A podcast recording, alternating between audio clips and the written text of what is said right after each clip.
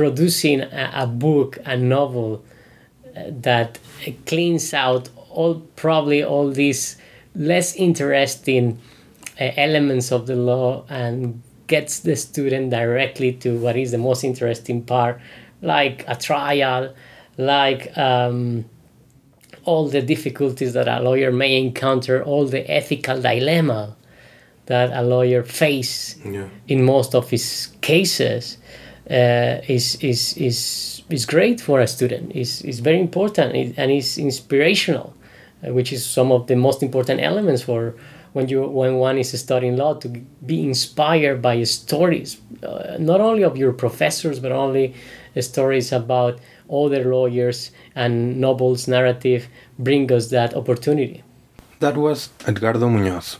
This is the Rodolfo Rivas Project and is my podcast. Edgardo Muñoz is a law professor at my alma mater, Universidad Panamericana of Guadalajara.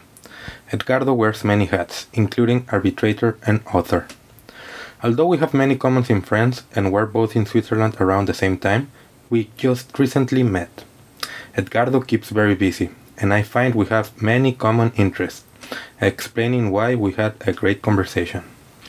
In our conversation, Edgardo talks about his early interest in literature, pursuing a legal career, and how this took him to the UK and Switzerland. The literary bug beat him early on, and he has written a couple of novels, with his latest being influenced by his time as an associate working with banks in Switzerland. He then returned to Guadalajara and has been a full time professor ever since.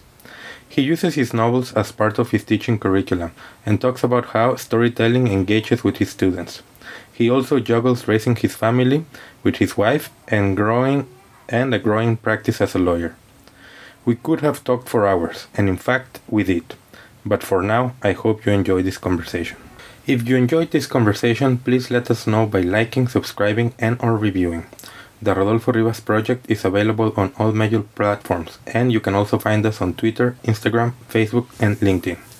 Spread the word with your friends, or why not, with your enemies as well. The more, the merrier.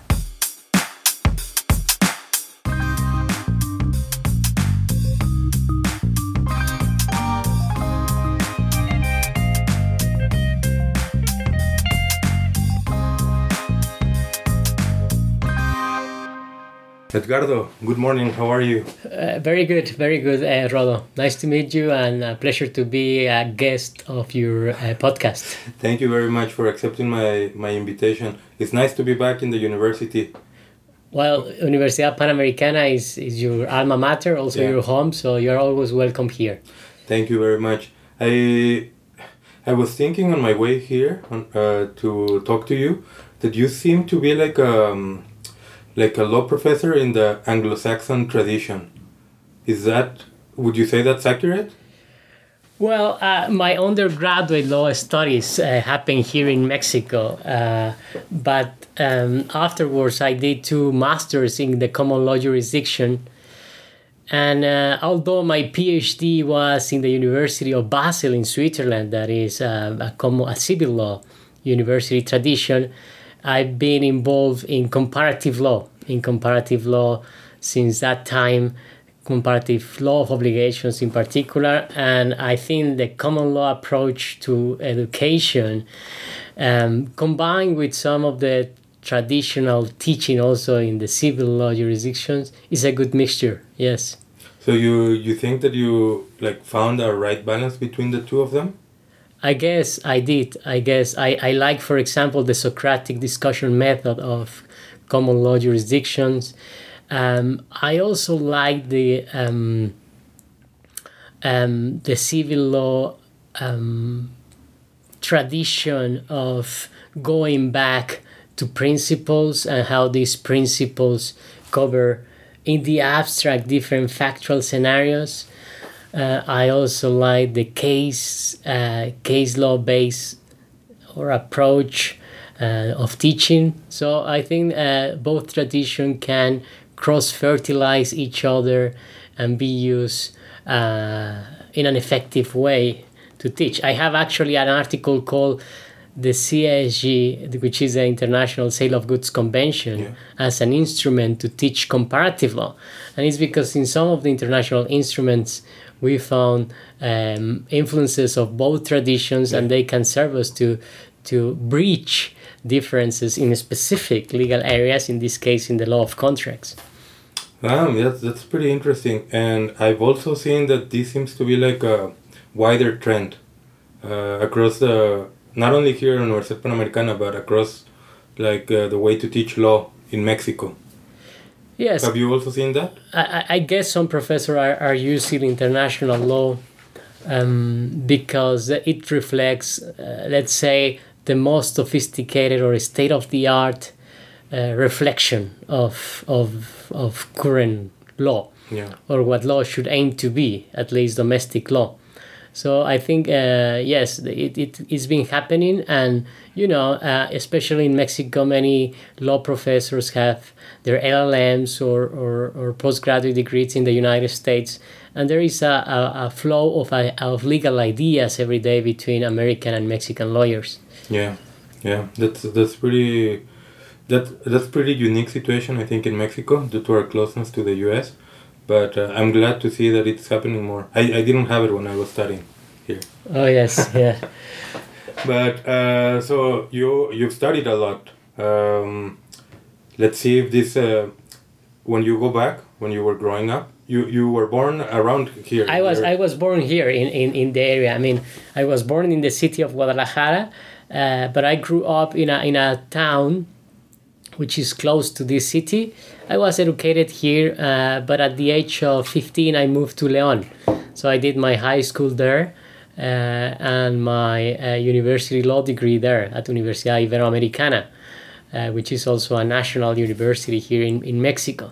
Um, was uh, during my time there, I spent one year in France as a student exchange okay. uh, at a student exchange program uh, that opened my, my view of what was uh, comparative law since, since that time. While, while I was there, I also learned about uh, the moot competitions that were going on around the world, in special in the field of commercial arbitration. Uh, and once I was back, I enrolled a team from my local university at the Willem C. Vis Moot. And that was a, a, another uh, very good experience that later on uh, became key in what I do today. Yeah, this uh, the the moot courts. I think that it's a really a really creative way to teach you more in the Anglo-Saxon tradition, but to teach you how to think like a lawyer and to think like fast on your feet. Yes, that's correct. I actually have written a uh, written an article on on on how moot competitions enhance um, the students' capabilities to put uh, the theory into practice, and uh, how they get um, involved in in in these um, international problems and start thinking outside national law uh, and in the same way how international law help them to understand their domestic law. So it's, it's a very good exercise. Uh, and this is this is uh, at the level of probably the skills that they acquire um, uh, but also all the social and professional network that they Yeah. they built in these competitions Um, but you you at one point you didn't want to be a lawyer.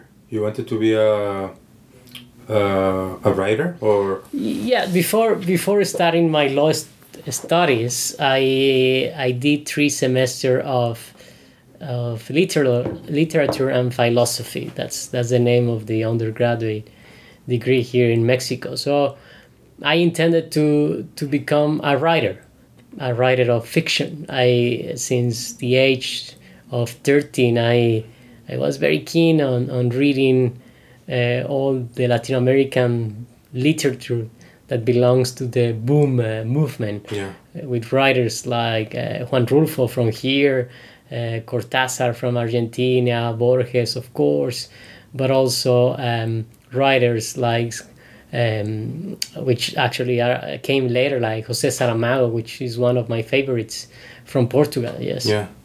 Um, But then you decided to become a lawyer. What happened? Yeah, well, I think um, during my time at uh, the literature, literature and philosophy school, I realized that um, law would uh, could offer uh, also a very uh, a lot of richness and, and material probably to uh, uh, to write and to know more about social uh, human behavior and that was a natural a natural movement move especially because my intent which I was wrong to to to join the uh, literature and philosophy school was that I wanted to write. But while while I was there, I realized that uh, there were very few workshop or opportunity to really put into practice my writing skills. Yeah, actually, it was more like a critical approach, no, to to understand it, but not so much to do it. Yes, uh, this type of degrees. Uh, you learn or, or teach you more about um, history, theory, uh, linguistics, but not uh, much about writing. Obviously, you must develop or you can develop it while you. But that's uh, on your own. But that's on your own, yes. Yeah. Actually, now that you bring that up, I've been toying around with the idea of doing a MFA in creative writing as a next uh, project of mine. Yeah, I think writing can serve you for many purposes, and one of uh, of the things I, I, I found in writing is that it's also a, a nice therapy. it's a nice therapy. It's a way to communicate with people.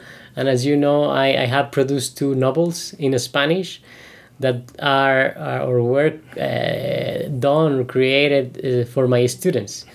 Um, I have a, a, first novel on the history of the common law. It's complete narrative uh, going back to the year of uh, 1617 and uh, um, is it yes. like a, a thriller? A mystery?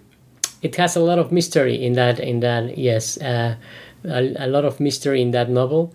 But uh, what you learn is basically uh, the writ system in the common law and at a time where all was indeed um, uh, all, all, this um, practice of the law at the most sophisticated way as it is today was was based in London in the courts of Westminster Hall, uh, and the link the inns of court were at the best moment, yeah. And how how have you seen your students? Is, you write it for everyone, but you also discuss it here with your students in the law school. Is that correct? Yes, that was the main purpose. And and how have you found your students reacting to this? Are they more engaged with the topics? Yeah, that's it. Um, at the beginning, it was uh, I was doubtful that they will like to have a novel instead of a textbook, a traditional textbook. Uh, is this the only material that you use, or is yeah? For, for for the comparative law class, I use I use two narrative books and um, yes that's the only material i have guest speakers guest lectures i have obviously other um, alternative materials they can read in the traditional way uh, a common law a comparative law course um, uh, from authors like Kotz and Zweigert, um, which is very very known worldwide uh, but mainly those two novels yes and what has been your their reaction? Did you? Very good. They yeah. like it. They like it pretty much. And actually, I wrote an article, a scientific article, on a survey I carry out with my students uh, that um, collected their perception on how easy or interesting or engaging this type of narrative was compared with a traditional textbook. Uh, well, I became a lawyer for many reasons, but one of the reasons was because of narrative books. I I read John Grisham, and I, I was fooled a bit because when I wanted to become a lawyer, I thought it was a lawyer more like in the like in the books that it was more like an oral and a mystery. and pretty soon I found out that it was not like that. but that's why I became a lawyer through narrative, through storytelling. So I, I think that storytelling has like a wide uh, use that can influence a lot of the way that we think and the way that we perceive things. Yes, I think narrative is very powerful and it is a, a, a shortcut to what may be the most interesting uh, part of the law because law is very anthropologically Yeah. rich. It's all about human behavior, and and in real practice, obviously, uh, you it's a process most of the time, uh, or or there is a lot of reading or discussions of things that may not be that interesting. But at the end of the day is is about human history uh, human interests uh, individual uh, f- uh, and and producing a, a book a novel uh, that cleans out all probably all these less interesting elements of the law and gets the student directly to what is the most interesting part, like a trial, like um, all the difficulties that a lawyer may encounter, all the ethical dilemma that a lawyer face Yeah. in most of his cases uh, is, is, is, is great for a student. is is very important and is inspirational, uh, which is some of the most important elements for when you when one is studying law to be inspired by stories, uh, not only of your professors but only stories about other lawyers and novels narrative bring us that opportunity. And you you wrote a second novel because you saw how how useful this was for your classes, or, or what was the reason behind it? Yeah, it was a personal need. The second novel is called Delator, uh, Whistleblower would be the translation, and it's it's a bit bi- uh, biographical, in the sense that it was inspired by. Um, There is always a need to tell like our own stories, no? oh yes, yes, but uh, makeup, a, Yeah. a bit makeup Yeah, yeah. because you know you are gonna clean all non-interesting elements. so. Um, and and Delator uh, Whistleblower is about uh, a time that I spent doing bank law reviews uh, or bank reviews. Uh, in 2013, different Swiss banks were indicted by the DOJ in the United States. These Yeah. were Swiss banks.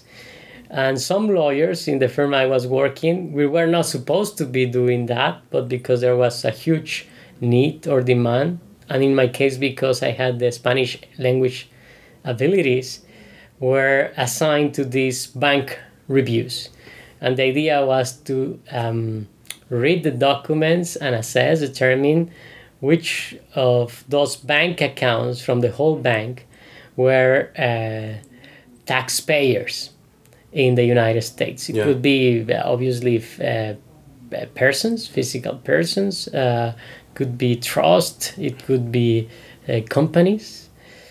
Uh, and and while doing that, I, I learned many interesting things uh, that the uh, this job represented a huge challenge for me for many reasons. It took me back in many ways to my childhood, uh, which sounds very weird, right? How a bank review would uh, take a lawyer back to his childhood, but but that probably uh, was the case because uh, I was a part of a team with many uh, interesting lawyers from all over the world that at some point became very close and I share with them many of my uh, childhood memories. Yes. Yeah, actually, after this, this happened with the US. Like, it's very difficult for an American to open an account in Switzerland. Like, they have to show so many things before they can open an account, and only some banks are willing to do that. That that's correct because after that uh, there, there were several agreements made uh, by the U.S., Switzerland, and other countries that require now full disclosure of Yeah. of the people behind companies and trusts. And I think that this is also like a broader push that we see across every every institution in the world, like for more corporate governance, for more transparency, for more accountability, which I think it's uh, it's good. Yes, it's good. Compliance has become uh, fortunately very important uh, law area. Uh, it's uh, it's part of the business cost. Or, There actually was something that didn't exist, or at least maybe it existed, but it was not something widely talked about when I was going to when I was studying law. No, no, no. I think this is more recent, especially in in in the developing world, but also in, in many areas. For example, uh, in sports law matters, and Yeah. if we switch to uh, international sports federation, you see the movement at FIFA, at the International Olympic Committee, and I said this because, as you know. I am a member of the appeal tribunal of the International Gymnastics Federation, and many of the issues and cases that are brought to to us are um, compliant issues. Yeah. Yeah, the way um, tournaments, yeah, world championships are assigned to countries um, and different corporate matters um, are now subject to strict compliance ethical rules. Um, you are interested in gymnastics because you did gymnastics and you were. I, I did gymnastics when I was a kid here um, at the local gymnasium. And as you know, Guadalajara is, is a good place for sports in general. It's the Yeah. capital of sports in, in Mexico. Uh, but um, my encounter with gymnastics was rather accidental. Uh, it, it happened in around uh, 2012, I believe. 2012, when I was working again in a law firm in Switzerland in, as a commercial arbitration practitioner, but uh, in the sports law arbitration group as well.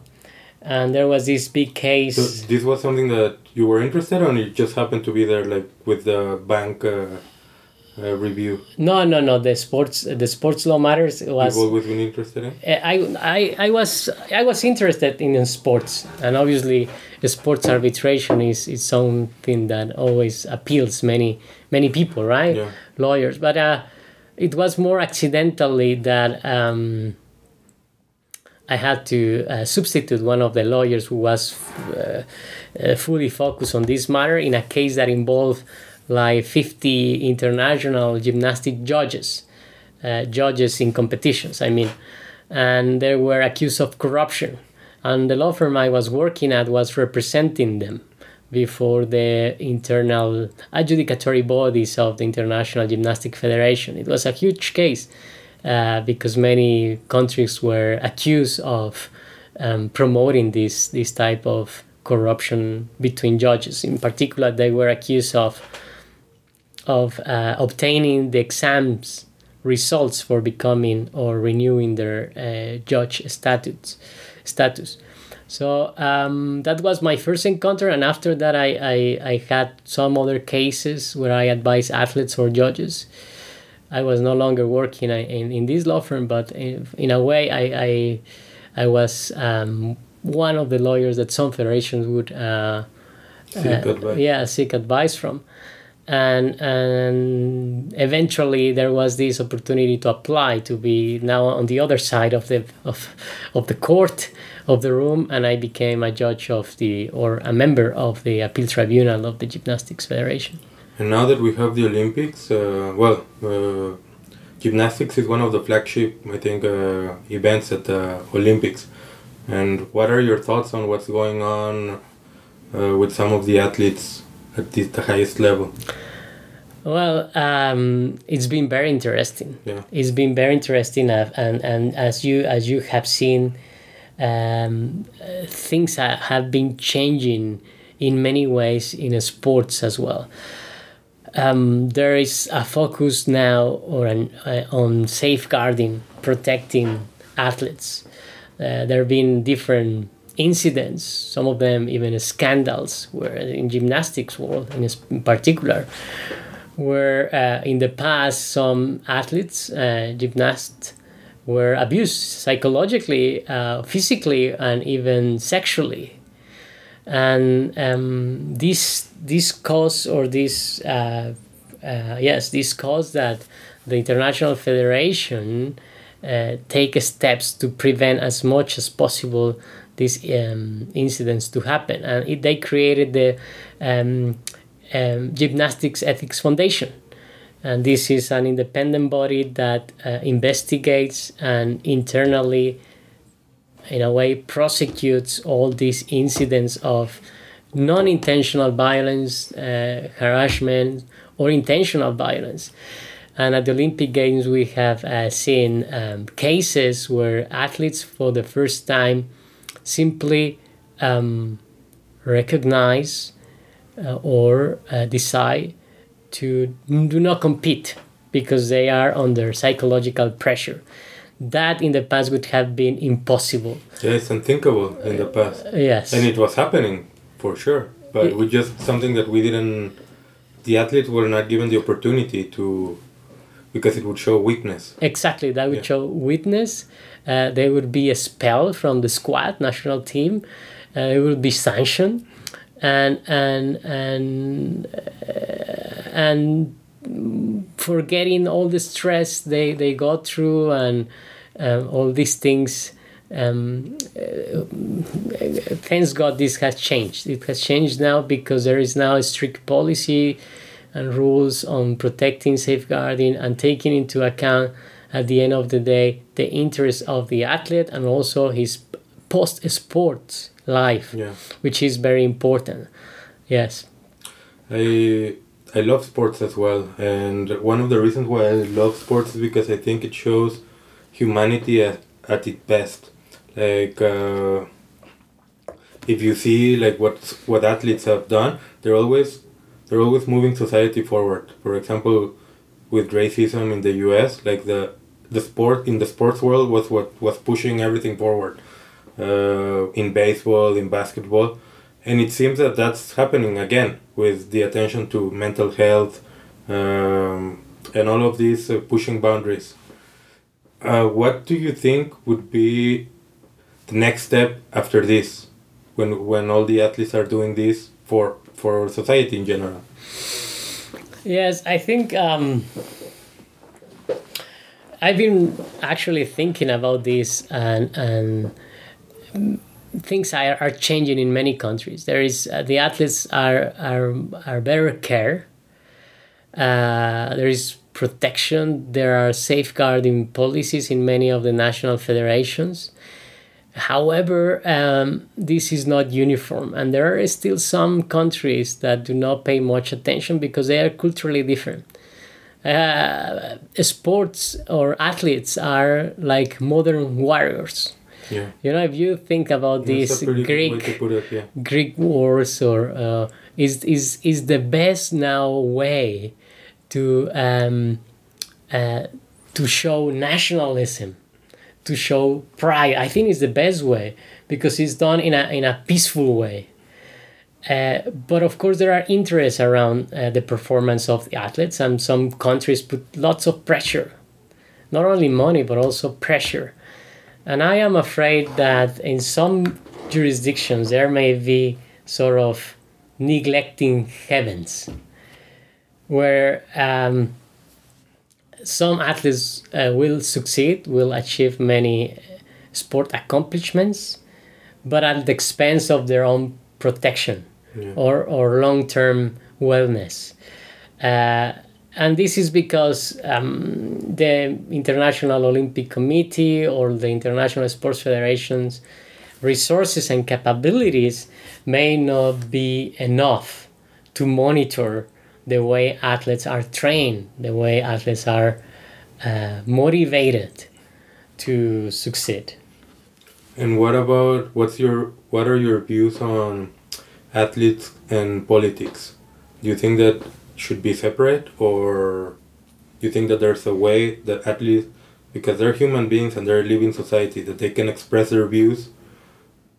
But do you think that there should be a division, or how do you view this? Uh, I think it's impossible, especially in um, a professional sport, to separate politics from sports. Uh, one reason is that many sports still uh, depend and are subsidized by government resources, right? And so, um, in a way, uh, the society expects national athletes to perform at a level of their resources they invest on them and on the other way also um, uh, society in general expects governments to invest on sports. No, now that the Olympics are going on, and Mexico is not doing as expected, there is lots of criticism uh, towards the current government mm. because mm. of the financial resources they have invested were much less than in previous years, right? Or, mm. or and and so it's I think it's it's, it's impossible, but um, governments I think need to um, be ready, prepare uh, to ensure that an athlete um, is provided with the assistant, uh, psychological and physical assistant that it needs. It needs to, to compete in a safe environment and not to exercise undue pressure on them only because they have been sponsored yeah. by government resources. Now let's go back to a bit of uh, academics. One of the things that I enjoy the most is talking to young students who are just starting their careers because they're just so full of passion, they're so talented, and sometimes I feel that in my daily job, like I become a bit jaded, and I look at them, and they have like so many ideas that just like reinvigorates my love for the law and for everything. You're in contact with these students like every day. Like, how, how do you see this? Uh, for me, being a, a full tenure professor professor is, is a great thing. And it's basically because of what you just mentioned. Uh, students uh, have a lot of energy, enthusiasm, and uh, it's impossible that you don't get you don't get it you don't get in a way infected by yeah.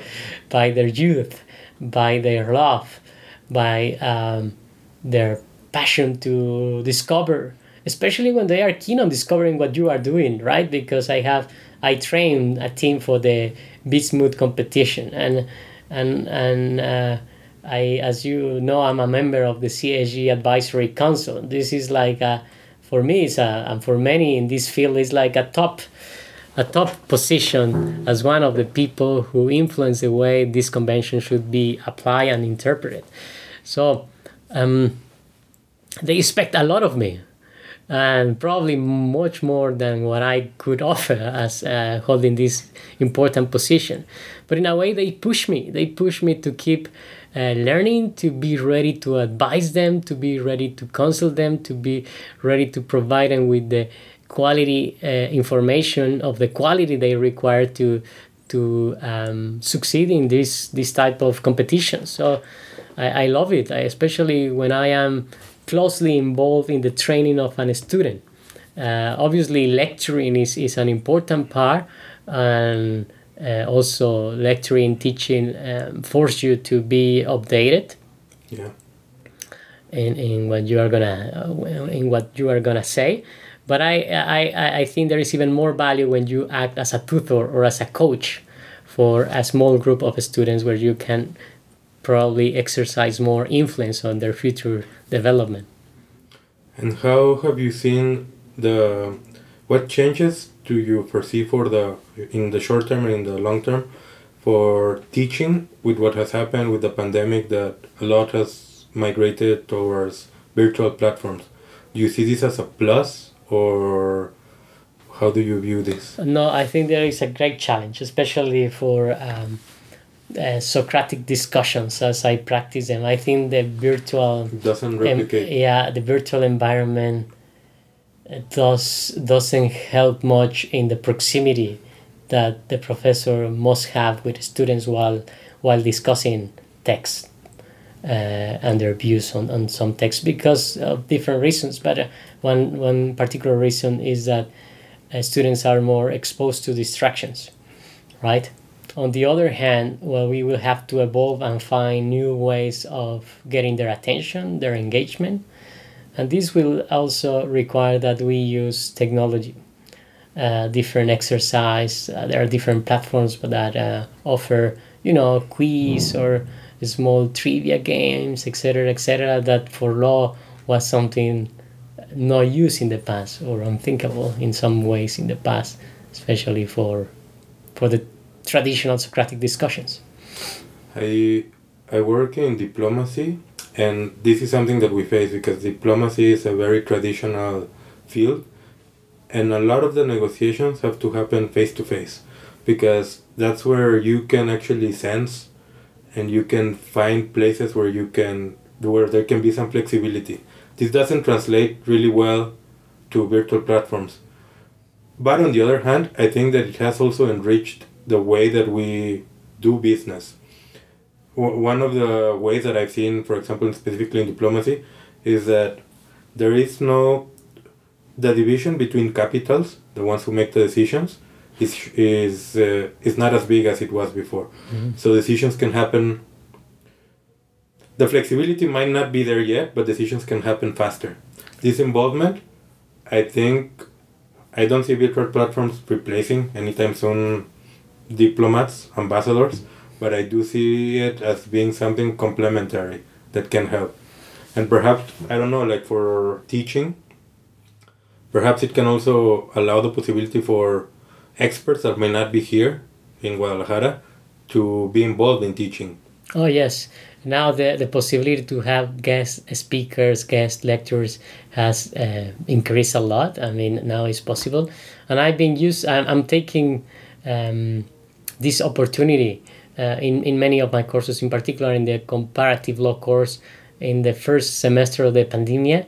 I had different uh, guests from all over the world, people teaching um, uh, customary South African law, people teaching uh, procedural American law, people teaching um, Sharia from the uh, the uh, Dubai, yeah. Uh, people from Germany, England, etc., talking about their own legal traditions. And those uh, those first interviews I did, which were live interviews for that student class were recorded and I've been using them since then. So I use them again already, record interviews, uh, what we did uh, first, and in the second the second time I used them, I was able to pause the recording to discuss with the students, etc., etc. So uh, there are huge advantages. And now that you talk about technology and diplomacy, I would like to take this conversation to something that I also do, which is commercial arbitration, as you know, and, and virtual hearings. Uh, the, uh, the same questions arise for arbitration as those that you mentioned for diplomacy. And but so far, I believe that is working very well. I had already uh, virtual hearings as a lawyer and as an arbitrator. And the money and the time saved is is is is, is considerable yeah. and something which is very positive of course we have all those differential elements of the body language uh, of the uh, technological um, uh, problems that sometimes we face while uh, you know broadcasting or or connecting to the internet. Yeah they're still there. But but i i think the advantages overweight uh, the disadvantages. So i think uh, it's, it's a good uh, in a way it's one of the positive uh, things that happen in many legal professions and many legal fields yeah i mean I, I think it's good i don't think it should ever replace it just as right now we're having this conversation uh, I don't think I can fully migrate to virtual ways of doing this podcast because for me, like still the personal connection for me is vital. And I use virtual platforms pretty much all day long, but I don't think that they're fully there. Oh yes, I agree with you. I agree. Uh, this um, this pandemic is, is like being all the time within a hospital, right? We have to have the mask and etc. And, and, and we can and the virtual has has been the bridge or, or the way to staying to, to stay in contact with many persons and keep working but the uh, you know the personal encounters uh, the live discussions pres- presential discussions in person are, are i think i i value them more than before yeah we, we took them for granted exactly yeah. we took them from granted and actually the handshake is, is something I miss. it's true. and in Mexico, the hugs because many people hugs. Uh, yeah. When uh, hug when when they meet. Yeah. And you, so you've had like a pretty pretty broad career. You've done, you've written, you, you've worked in Switzerland. You're a professor. You're an arbitrator. Um, when you were studying law, and now after all this experience, what were some of the things that perhaps you would have wanted to know back then when you were studying that you perhaps didn't know and you just learned later?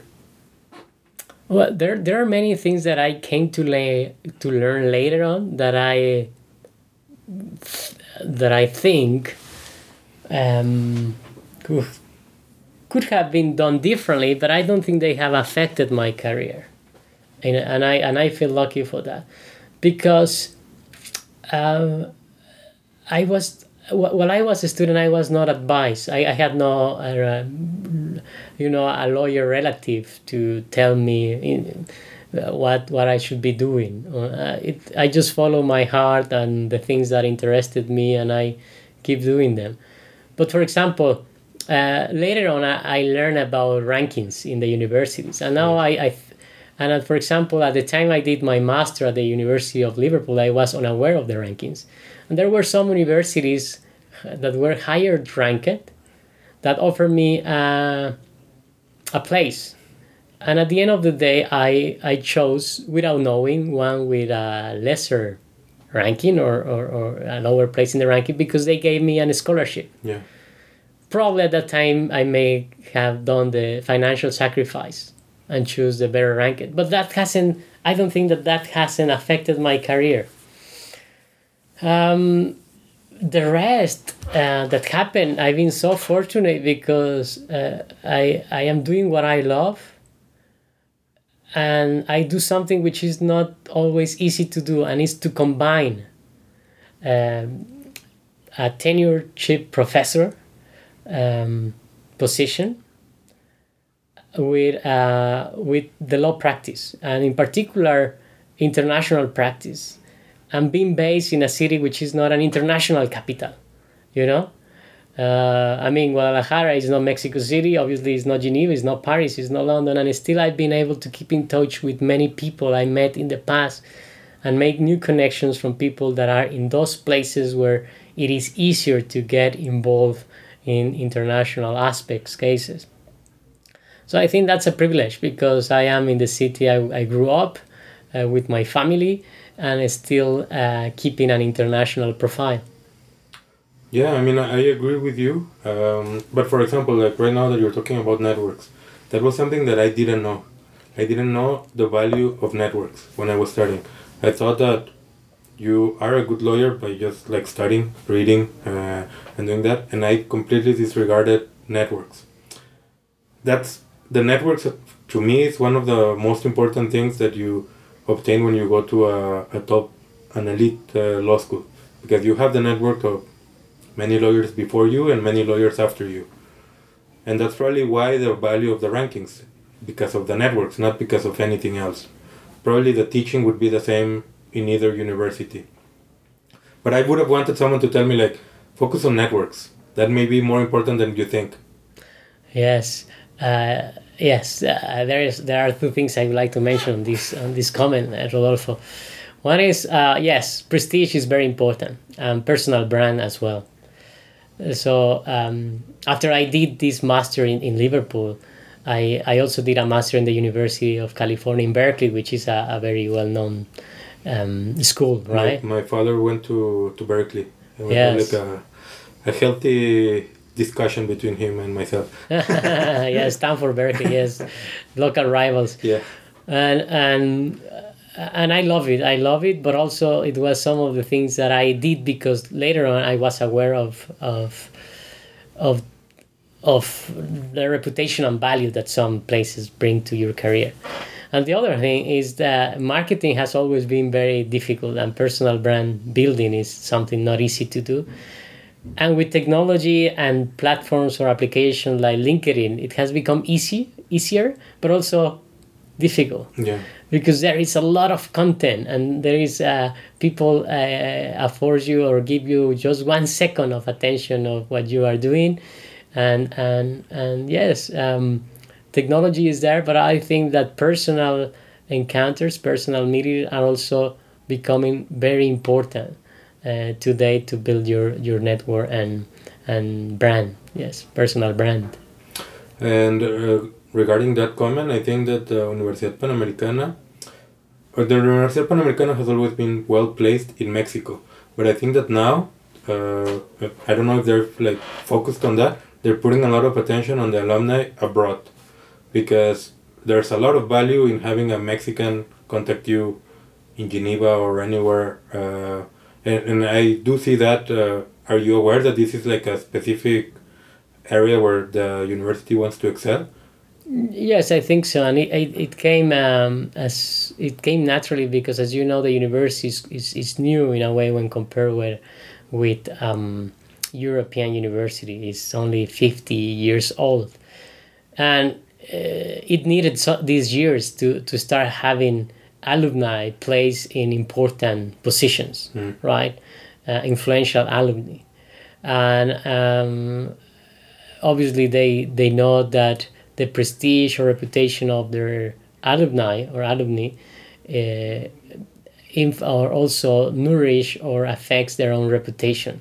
That's why they, they make this effort to to stay in contact with them, to uh, keep them close, to keep collaborating with them, etc., etc. And yes, the universities, since I would say seven or eight years ago, started this um, investment, big investment also on on scholars and professors from uh, international ones from different parts of the world uh, uh, focus on research because they realized that uh, the rankings, one of the elements in the rankings was um, the amount and quality of the publications they had. Yes. And um, I think another thing that I want to hear your comments on, your views, is um, you wear many hats. How do you find the time to do all of these things? Well, uh, I think that uh, while I am wearing a hat uh, and I am working on that under that hat, in a way I am also collecting materials for my different role. So, for example, when I am writing, perhaps this is the most important activity I, that I have writing legal scholarship. I am in a way preparing to teach, right? Because I use those materials. I do. I I can also um, convey, share all the new things that are going on in my field to the students.